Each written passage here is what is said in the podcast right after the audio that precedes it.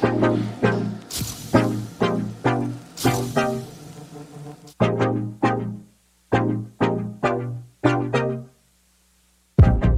大家好，我是叉叉 Y，欢迎来到叉叉 Y 跟你看电影，让你看电影更有梗。今天来评论电影是《吐槽男孩》，这又是一部看完会毫不犹豫给予满分，却又不会感到后悔的电影。全片呢是用喜剧来作为包装，以纳粹德国在第二次世界大战末期接近战争尾声的时空背景，描述了一位名叫 JoJo 的男孩成长的故事。剧情呢不断以男孩脑袋里面那位想象中的希特勒穿插。透过对白来诉说着这段荒谬又不堪的历史，而在男孩家中发现的犹太女孩，则是全片的麦高芬，笑谈纳粹妖魔化犹太民族，却也埋下了电影后半段故事的催泪弹，扎扎实实的是一部笑得越开心，哭得越伤心的上乘之作。天真小孩的视角对比到战争的残酷，戏谑之中的不失严肃，巧妙的将战争议题带入剧情。不得不说啊，台卡瓦提提的影像语言实在是让人佩服高超啊！不留痕迹的埋下伏笔，又在后段自然的逼哭观众，毫不留情的戳破美好的梦境的手段，你叫我怎么不爱这部电影？全面通俗又不失深度的历史背景，将许多二战和纳粹德国历史事件融入台词对白之中。是我一个身为历史迷相当着迷的地方。故事虽然只是围绕在 JoJo 这个小男孩身上啊，却也让我们看到了纳粹德国透过国家机器教育孩童，以及发动战争时的种种疯狂举动，包括丑化犹太人啊，宣扬种族优越思想啊，焚烧书籍啦，甚至是深入人民生活的盖世太保秘密警察的制度，在 JoJo 的眼里啊。完全不知道是怎么一回事，但是在观众的眼里看的是心里发寒啊！这个世界超危险，却也超好玩。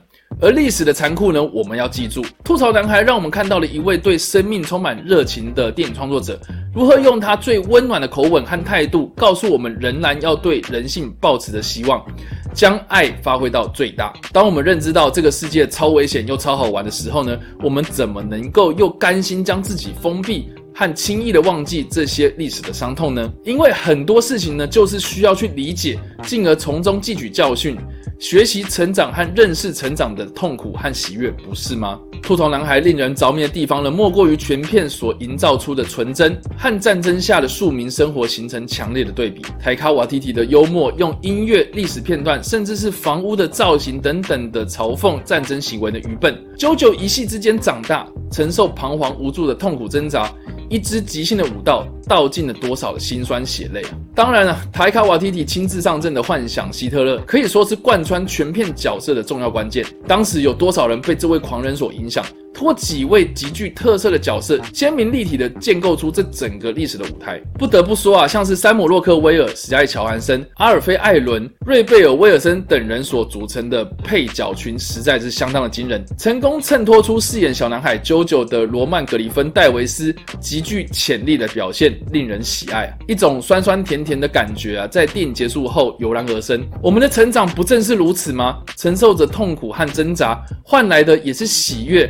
和更加能够独立自主的成熟心灵，哪怕只是一个绑鞋带的小动作，也是人生之中最重要的一个指标啊！好了，既然提到鞋带啊，我想那双令人心痛的双脚可以说是全片毫无防备的催泪原子弹啊！如果要说昆汀塔伦提诺的练脚癖能够透过电影影像语言来展露无遗，那么台卡瓦提提强烈对比的鲜艳画面、摄影构图和运镜设计上，制造出简单却张力十足的剧情。让人佩服的痛哭流涕啊！我全部的眼泪都献给你啊！塔卡维提提，你真的好样的。整体来说呢，《吐槽男孩》是一部相当惊艳的历史主题电影，严肃又极具争议的纳粹德国历史，透过戏谑的方式呢，反而呈现了相当平易近人、雅俗共赏。我喜欢片中不刻意设计一场场的桥段，却勾勒出当年的纳粹政权下的青年都有可能经历过的纳粹青年团的教育内容，看来是多么的荒谬，但是它确确实实是。曾经发生过的历史啊！欢笑之余，我们能不能也想想这些历史是否正悄悄的上演呢？是否也能够对照到现在的政治时事呢？想到这些拥有无限未来的孩童们，需要去面对承受的一切呢？